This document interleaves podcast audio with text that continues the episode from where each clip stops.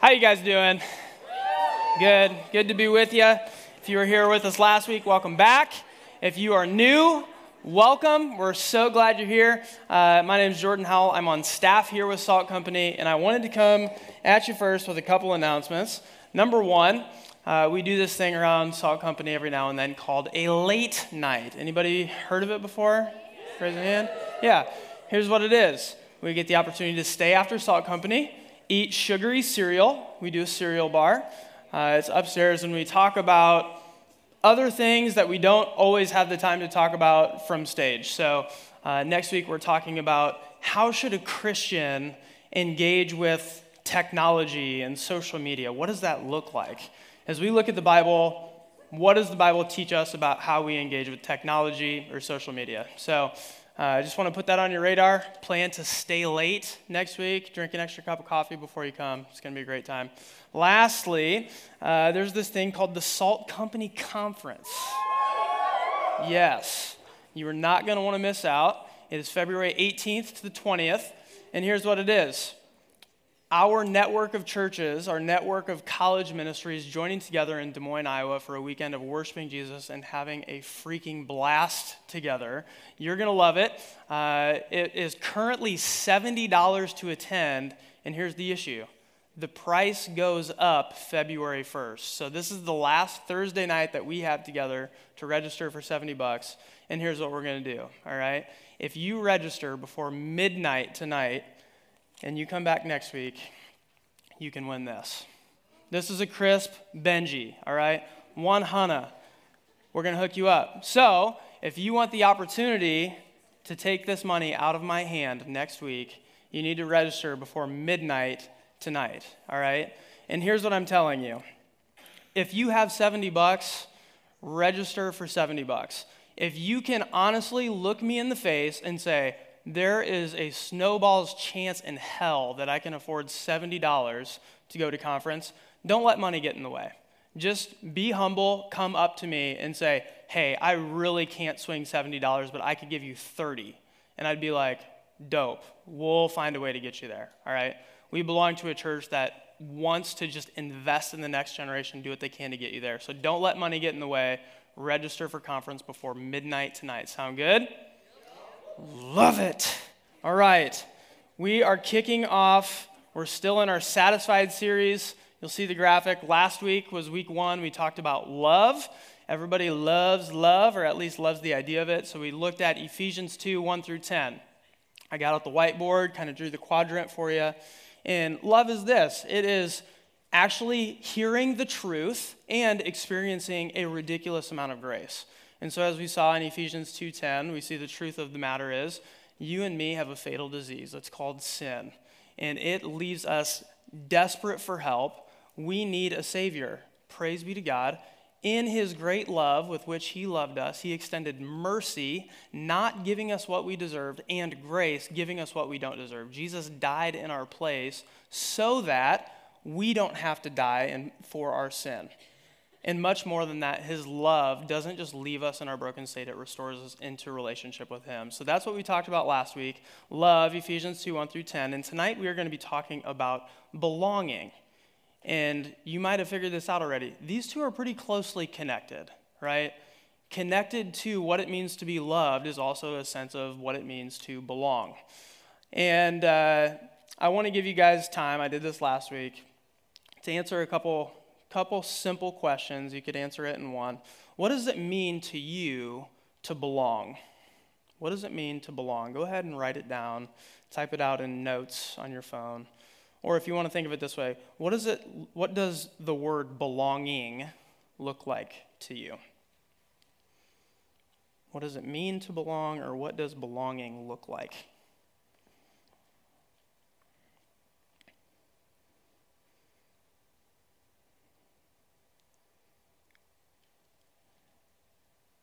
I took it to Merriam Webster Dictionary and Oxford Dictionary because I'm really not that intelligent on my own. Um, the word belonging means close or intimate relationship, or the word belong is to be a member or a part of. To be a member or a part of. And as I've thought about belonging, I think, like most things in life, we end up falling in a ditch. We overcorrect one way or we overcorrect another. And I've thought about it like this In one ditch, your sense of belonging is found by conformity. You find people that look like you, talk like you, act like you, like the same things you like. And if you can't find many of them, you conform to them. You start to dress like them and talk like them and act like them. And this is what most of us would call our friends, right? It's fun. We like being together. We all like very similar things. But here's the deal though it's fun, it's temporary because people change. People move, people graduate, and your friend group is going to drastically change from time to time. You will have a very few amount of friends that last for a lifetime. That's just a matter of fact. But on the other side of belonging is maybe the opposite of fun, but it's long lasting. And here's what it is it is a shared identity. It's this idea of yeah, we share a family name. I belong to the Howell family. And it's long lasting, but maybe it's not that fun. Maybe it's filled with people that are difficult and in many ways might annoy me. Anybody with that? Yeah, come on. That can be family, where it's like, yo, I love you, but I don't like you. Uh, you know, we got differences, and it's going to take a while uh, for us to figure this thing out. But belonging is actually meant to be more than one or the other. Belonging is meant to be more than just liking each other for a short amount of time or putting up with each other because of our differences. And so that's where we're going tonight. We're going to open up our Bibles. Uh, if you have a Bible with you, go ahead, open back up to Ephesians 2. Uh, we're going to pick off pick up where we left off a little bit from last week um, in Ephesians 2. So last week we covered the first 10 verses, already kind of summed that up. We're sinners. Jesus is a great Savior. Because of the great love with which He loved us, we respond to live for Him. And then in verse 11, the Word of God says this Therefore, in light of the good news of Jesus Christ, remember that at one time you Gentiles in the flesh, called the uncircumcision, what is called by what is called the circumcision, which is made in the flesh by hands, remember that you were at that time separated from Christ, alienated from the commonwealth of Israel, and strangers to the covenants of promise, having no hope and without God in the world. But now, in Christ Jesus, you who once were far off have been brought near by the blood of Christ. For he himself is our peace, who made us both one, and has broken down in his flesh the dividing wall of hostility, by abolishing the law of commandments expressed in ordinances, that he might create in himself one new man in place of the two, so making peace, and might reconcile us both to God in one body through the cross, thereby killing the hostility. And he came and preached peace to you who were far off, and peace to those who were near. For through him, Jesus Christ, we both have access in one spirit to the Father. So then, you are no longer strangers and aliens, but you are fellow citizens with the saints and members of the household of God, built on the foundation of the apostles and prophets, Christ Jesus himself being the cornerstone. This letter was written to a group of people in Ephesus that were greatly divided. Anybody understand what it means to live in a divided world? Anybody? We know what it's like, right? And this time it was based oftentimes strictly upon religion. You are a Jew, you are a non Jew, otherwise called a Gentile. And the Jews were seen to be the people of Israel, the people of God, people who were near to God and had religious favor. The temple where they got to go and worship and experience God was set up primarily for the Jew. But here's the deal there were also non Jews that would come to the temple. But what happened to the Gentiles? They were left, they were left out. There was this wall of hostility like, oh, you are not a Jew? Okay, well, you can come to the temple, but only up till here, because the rest of it is for us. A divided world by Jew and Gentile. But guess what? Jesus has come to destroy this wall. In his life, death, and resurrection, Jesus tears down the wall of hostility. And he makes a way for non Jews to have a relationship with God. And I don't know your relational, um, your religious status right now, but I'm assuming most of you would not claim Jewish ancestry or a Jewish lineage. And so for Gentiles in the room, that's good news. We can draw near to God because Christ has made a way for us.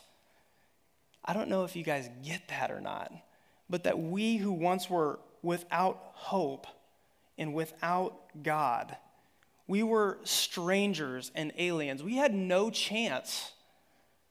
Now, because Jesus has come and has fulfilled the law and has died in our place, we can have a relationship with the God of the universe. That's amazing. And though we may not separate over Jew and Gentile, I think the problem is we divide over stuff too. Are you an athlete? Are you not an athlete? Are you pro vaccine? Are you anti vaccine? Are you rich? Are you poor? Are you a private school student getting a 4.0? Are you the 19 year old in the workforce who hates school? Are you from Cornell? Are you from Coe College? Are you from Mount Mercy? You know, it's really easy to divide. But I think what I want you guys to realize is that in Christ, this dividing wall of hostility has been torn down and destroyed. And so you actually now, in Christ, get to share a sense of identity with your peers. And you who call yourselves followers of Jesus Christ, you have more in common with another follower of Jesus Christ than you do with any of the people who look like you, talk like you, act like you, and like the same things you like. Because at your very core, you share this central idea that I am a sinner in desperate need of a Savior, and my hope is only in the finished work of Christ. Any of you guys ever experienced this, whereas you've had a lifelong friend and then you meet another follower of Jesus, and within a week, your relationship with that person is just as deep, if not deeper, than this lifelong friendship? Anybody, by a raise of hands. Okay. I'm telling you, it is true. And if you haven't yet experienced that, either all of your friends are Christian and have been Christian, and that's a problem when it comes to living out the Great Commission, or you don't have that many true Christian friends. Because true Christian friends get to go deep quick because we share central to us this deep core of our need for a Savior. The other thing I learned from this text is that this gospel message that we talked about last week, we, we love talking about the gospel for us, right? Jesus came to seek and save a sinner like me. Praise be to God. But for anybody that doesn't look like us, talk like us, act like us, when's the last time you thought about their salvation? You see, this salvation story is not simply about you, though that is amazing in and of itself. This salvation story is that God would reconcile to himself of people from every nation, tribe, and tongue. People from across the globe, people in Bangkok, Thailand, that they would be brought in to the family of God. That He is in the business not of just reconciling and restoring you, but all of creation. And so I'm asking you to get your eyes off of yourself and to understand that this cosmic reality of Jesus reconciling a lost people is about a lot more than you. You are an inch deep in an ocean of grace if you only focus on your personal salvation story. So we see in Ephesians 2 that belonging is rooted in a shared identity. Namely, this identity rooted in Christ who he is, what he has done for us. But here's the problem we call ourselves a family, don't we? And a family is made up of people that have plenty of differences. Though I might share the last name Howell with my brother, he's pretty different than me. He's 6'4, 225. As you can tell, I'm not that. And he's a basketball player, and I'm a wrestler. I am a fighter, and he is gentle. and that makes it hard. And so, what does belonging look like when we have differences? I'm going to ask you if you have a Bible, flip back, should be about 20 pages, to the book of 1 Corinthians, chapter 12. 1 Corinthians, chapter 12. Here, the same author of Ephesians is writing to a different church in Corinth. Okay, this is about seven years before his letter to the Ephesians, and he's writing to a group of people in a very pagan world. Corinth was known as like the Vegas of their time, Sin City. And the church really didn't look a lot different than the world around them. They were sexually immoral, and guess what? They were super divided to the point where Paul, in much of this letter, is addressing their divisions. In, in 1 Corinthians 12, he is writing to them to rebuke them for their divisions. People fighting for power status. Like, we're the in crowd. Look how spiritual we are. You're not as spiritual as us. You stay out, you stay back. And in 1 Corinthians 12, starting in verse 12, here's what God says to the people of Corinth says, For just as the body is one and has many members, all the members of the body, though many, are one body, so it is with Christ. For in one spirit we were all baptized into one body, Jews or Greeks, slaves or free, and all were made to drink of one spirit. For the body does not consist of one member, but of many. He's using this analogy of a human body this idea that you all belong to one body. And you have this in common Jesus Christ. It says, You are all baptized into one body. You share in one spirit, meaning you all have the same sin, you all follow the same Savior, and that makes you what? One. You belong to each other. But the thing is, just because you have unity doesn't mean you have uniformity. Those are different words. Unity, sharing the same identity, the same foundation, does not mean that you all look the same and act the same and talk the same, like the same things. You're one body with many parts. He goes on to say this If the foot should say, obviously, feet can't talk. I don't know if you knew that or not. He's speaking metaphorically here. If the foot should say, Because I am not a hand, I do not belong to the body, that would not make it any less a part of the body. And if the ear should say, Because I'm not an eye, I do not belong to the body, that would not make it le- any less a part of the body. If the whole body were an eye, where would be the sense of hearing? If the whole body were an ear, where would be the sense of smell? But as it is, God arranged the members of the body, each one of them as he chose. If all were a single member, where would the body be? As it is, there are many parts, yet one body. The eye cannot say to the hand, I have no need of you, nor again the head to the feet, I have no need of you. On the contrary, the parts of the body that seem to be weaker are indispensable. And on those parts of the body that we think less honorable, we bestow the great honor, and our unpresentable parts are treated with greater modesty, which our presentable parts do not require. But God has so composed the body, giving greater honor to the part that lacked it, that there may be no division in the body, but that the members may have the same care for one another. If one member suffers, all suffer together. If one member is honored, all rejoice together.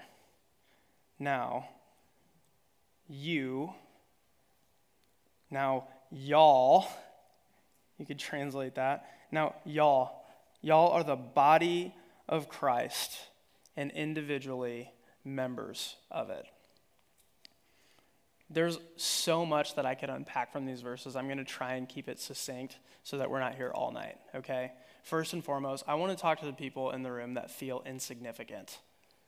The people who, at the front end of this passage, say, Oh, because I'm not like them, I must not belong. Because I'm not outgoing, because I'm not funny, because I'm not stylish, because I'm not in school, because I'm not smart. Man, I must not fit in. What you are listening to is a lie. First off, you're lying in saying that God made a mistake in making you who you are, and that is not true.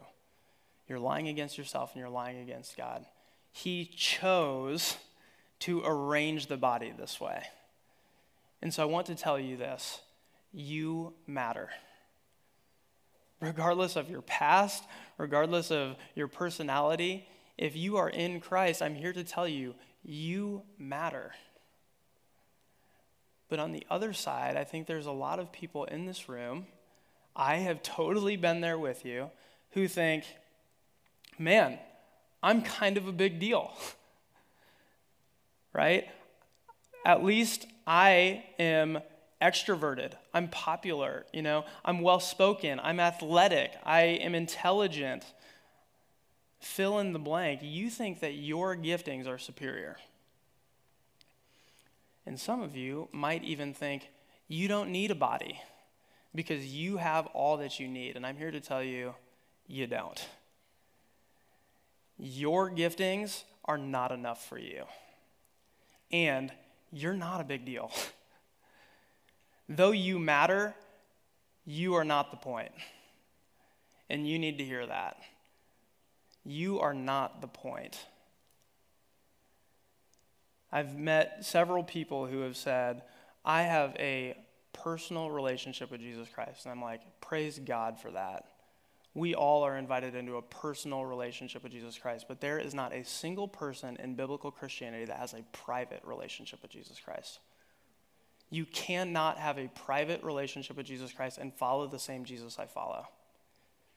Because as you read your Bible, you will understand that there is a command to be a part of this body, to be a part of the local church, to live out approximately 60 one another's of Scripture and say, pray for one another, confess to one another, bear one another's burdens. How well are you doing that on your own?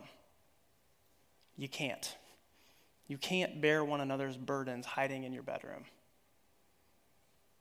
You are not the point.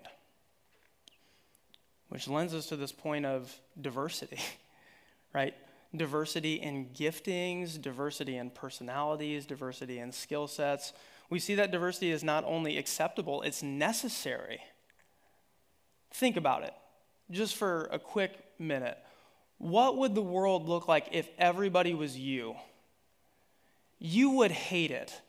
Straight up, just thinking about this. If the world all was filled with Jordan Howells, okay, five foot seven, raging extrovert that never knows when to shut up, loves sports, and is the most random person ever here's plenty of my weaknesses, okay? I'm terrible at logistics.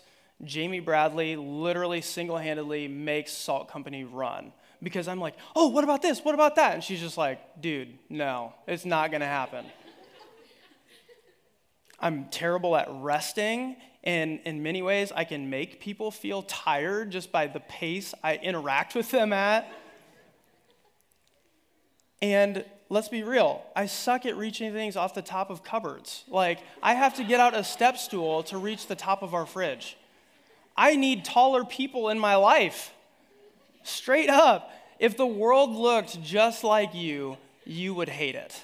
So you understand this idea that we need people that are different than us.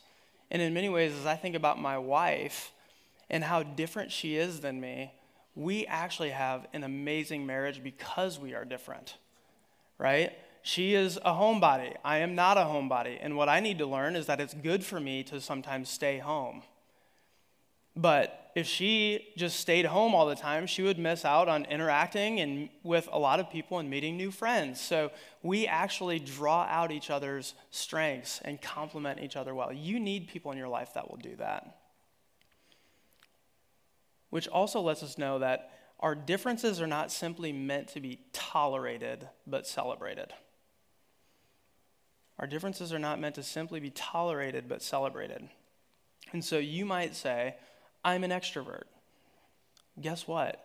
Guess who you might be good at engaging with on your campus or in your workplace? Other extroverts. But you know who else needs to know Jesus? Introverts. And sometimes an introvert needs an introvert friend. and you're not going to be that. I am not going to be that. We need people that are laid back and spontaneous, people that are like, hey, let's go on a spring break trip to California. And it's like all the planners are like, oh, freaking out, you know? They need to get out of their comfort zone. And to the person who's always saying, like, hey, let's go bowling. And it's like, dude, it is 1 a.m. You have a test tomorrow morning.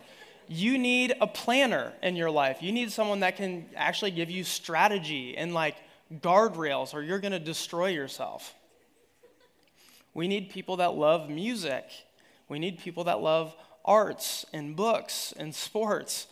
Because oftentimes the sports people are more than likely to reach the sports people.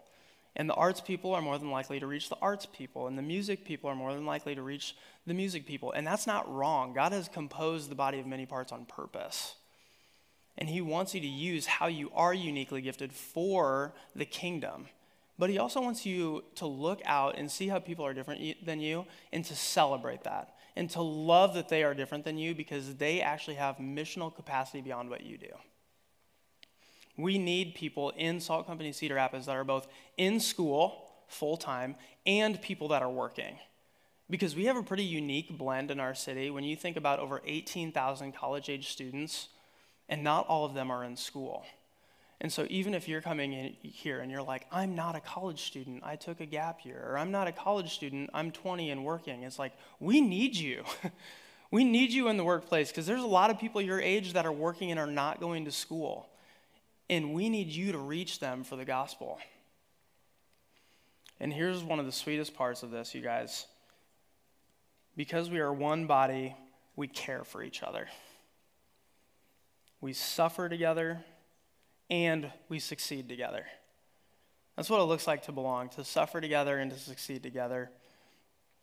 And I actually went to school for kinesiology and health. I'm an exercise science nerd. And so um, Paul starts talking human body, and I'm just like, oh my gosh, this is amazing. You just think about how on purpose this is. Um, anybody ever rolled their ankle before in here? Yeah. Or like stubbed your toe terribly bad on your bedpost? I've never done that. Lying, I have. Okay, here's what happens you get a terrible rolled ankle, and then what do you start to do? You limp. And then what starts to happen? Your hip starts to hurt. And then what starts to happen? Your back is misaligned. And before you know it, you have raging headaches, and you're like, oh my gosh, this was supposed to be my ankle, and now my head kills. What's going on? Your body is connected. And when your ankle hurts, soon enough, your head is going to hurt or you think about the sciatic nerve, okay? It's in between your L4 and your S3 in your back. And when your sciatic nerve endings actually end up getting compressed or degenerate, what ends up happening? It's not just your, your lower back that hurts, it starts to radiate. And gravity does what gravity does. What does it do? It pulls things down. And so it started as lower back pain, it's now shooting down your leg. The body is so connected, you guys. And when Paul is talking about this, it's meant to be a picture of who we are as a community. That when one person hurts, we hurt together. When one person is grieving, we grieve together. My first year in Cedar Rapids in 2019, I got to see this lived out in front of my very eyes with a group of Kirkwood dudes, helping a fellow friend through a mental health crisis. Literally, just a crisis. And these guys were not just like, oh, sucks for you that must be really hard. They suffered together. These dudes were going over to their friend's house at all the odd hours of the day. I'm saying 8 a.m., 11 a.m., 8 p.m., 11 p.m., inviting this dude into their family's houses so that he could be cared for and that he wouldn't suffer alone. And do you think that that was hard? Absolutely. But what I saw emerge out of that group was a band of brothers, a group of guys that genuinely suffered together and saw good come from it in the midst of a terrible situation.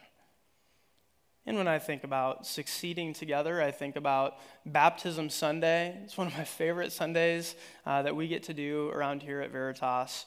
You know, you put a tank here in the middle, and every person that's entering into the water is saying, I am associating with the, the death and resurrection of Jesus Christ. I am a new creation. And what we don't do is we don't just pout. We don't sit around and say, hmm, I wish they would have chose me to baptize them. It's like, no, nobody's thinking about that because all that we're doing is we're celebrating, look at what God has done in this person's life. It's not about me. It's about what Jesus is doing. Or I think about connection group signups, right? We have a lot of connection groups. Praise God for that. And what I get to see many of our student leaders doing is not sitting back and pouting and say, why didn't people sign up for my connection group? Or why did they sign up for their connection group? Our student leaders are saying, Praise God, people are getting connected. And whether it's with me or with someone else, I don't care. I just want people to be connected. That's what it looks like to succeed together. And that's beautiful. That's what it looks like to belong. And so, as we capture this, this big idea of unity and differences, here's what you need to know the root of belonging is a Christ centered unity. Okay, you are not less significant or more significant based on how moral you've been or how gifted you might consider yourself to be. You share the common theme that you are a sinner in need of a Savior, and Jesus has satisfied your soul.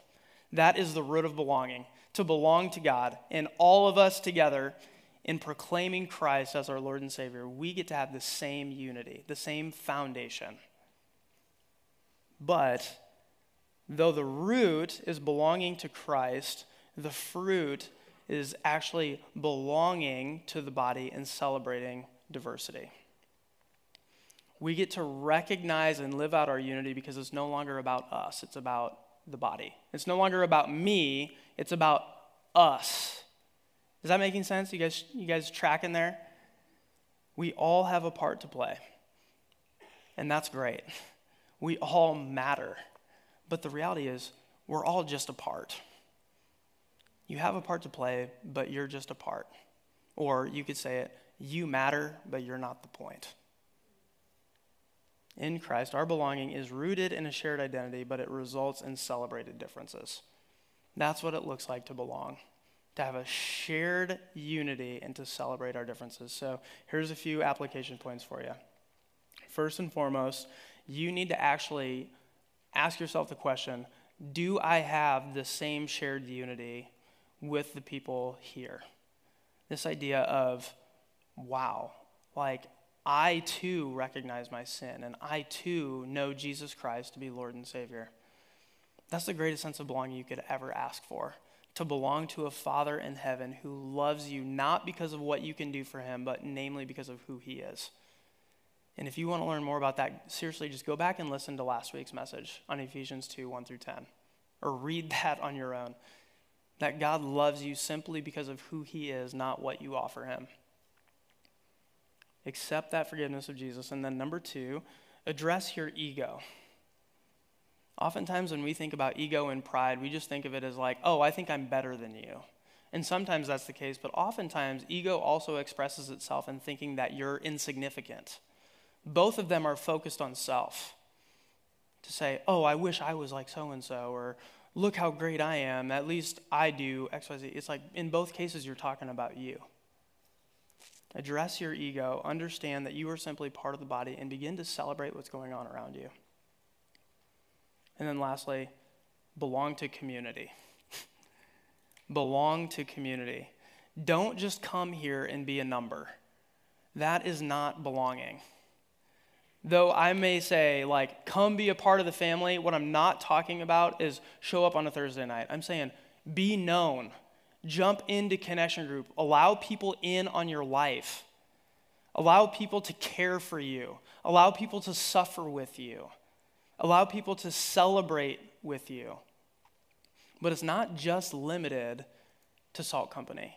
It's not just limited to your college years. I'm actually going to ask you consider what it looks like to belong to a local church.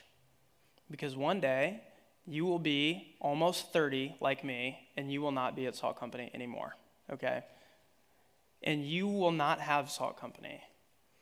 What is waiting for you beyond Salt Company is the local church, which you still have access to right now. And I'm telling you, you need it. You need it more than you know. I think about just in the last year, literally, like not even two weeks ago, I'm in a text thread with my connection group. Single mom, after her husband walks out on a family, has a flat tire and it's 20 below and she doesn't know how to change it. Who does that? I mean, who's going to help her out? Is she going to call AAA? Is she, I mean, what's going to happen? No, a connection group member goes out and literally changes her tire for her. I think of close friends who, when we moved here, were struggling with infertility. And they said, Hey, we haven't been able to get pregnant. Would you guys just be praying for us as we process it? And our group prays and prays and prays, and week after week go by. And almost a year later, this couple shows up to Connection Group and they say, We're pregnant. And we get to celebrate this baby boy being born into the world against all odds. And we get to celebrate together. It's not just suffering together, it's celebrating together. We get to see that lived out in the local church. And so, begin, I know it's hard, begin to think about what it looks like to know, love, and follow Jesus for a lifetime, not just between the ages of 18 and 22. You're going to need the local church, and a great opportunity for you to get a head start is to belong to a local church now. And I obviously work for Veritas. You're here at Veritas. I would stand behind and say, This is a great place to start. But I also understand that we are not the only healthy local church in the city of Cedar Rapids. There's a lot of healthy local churches here. And I'm not asking you, come to Veritas only. I'm telling you, get plugged into a healthy local church that teaches the Bible and preaches the gospel. You will not regret it. And as we live this out, you guys, here's the deal. You get to experience this, but it's not just about your experience. Again, it's not about you. This is an invitation. Yes, an experience is good. It's good for you to experience this belonging, but it's also an invitation. Think about Matthew 5, Jesus saying, You, believers, you, church, you are like a city on a hill. You are the light of the world. You are shining bright for a dark world to see. And here's the deal, though they're not just going to look at that city on the hill, they're not going to look at that bright light and say, look how great Salt Company is. Look how great Veritas is. No, that's not what it's about. It's not about us. What did they say? Look how great their God is. Wow. Their God must be amazing. For all of those people who don't have a lot in common to come together each week and sing praises, they must worship a great God. Ephesians 3 says, It's through the church that the manifold wisdom of God is put on display. And so, yes, it is for your enjoyment, it's for your good, but much more than that, it is for God's glory. And as we live out belonging, it's not only just about, wow, I'm fully known and fully loved. This is great to have people suffering with me and celebrating with me. There's people on your campuses, maybe even in your apartment, in your dorm room, people at your workplace that don't yet know what it looks like to belong. They don't know what it looks like to belong to God, and they definitely don't know what it looks like to belong to the body of Christ. And one of the most attractive things that you can do is live out what it means to belong to God and to belong to one another, to be a bright light in their lives pointing back to King Jesus. So I want to just take, take a couple minutes, pray to that end. Uh, we'll sing a couple songs of worship, and then we're going to give you guys an opportunity to respond to this message. So uh, join in praying with me. Um, God, we just thank you uh, for who you are. Uh, thank you that you are a good father. Uh, in Scripture, we read that you have adopted us into your family, uh, that we get to be children of God. That we who once were far off, we who once were orphans, are now brought near. We're brought into the household of God, that we belong to you. And with that, God, that we get to belong to one another, that we are one body comprised of many parts, that each of us is created uniquely with giftings and personalities and um, skill sets that are meant to build one another up. it's not meant to divide us and make us think one group is better than another. It's meant to make all of us healthier. God, it's meant to help all of us care for each other, to celebrate together, to suffer together. That we would not do this life alone, apart from you or apart from your family. God, thank you that we get the great privilege of belonging to you, belonging to one another. I pray that you would help us worship in light of that, God, that we would recognize the incredible gift that it is to not do life alone, but to do life as a belonging people. We pray in your name. Amen.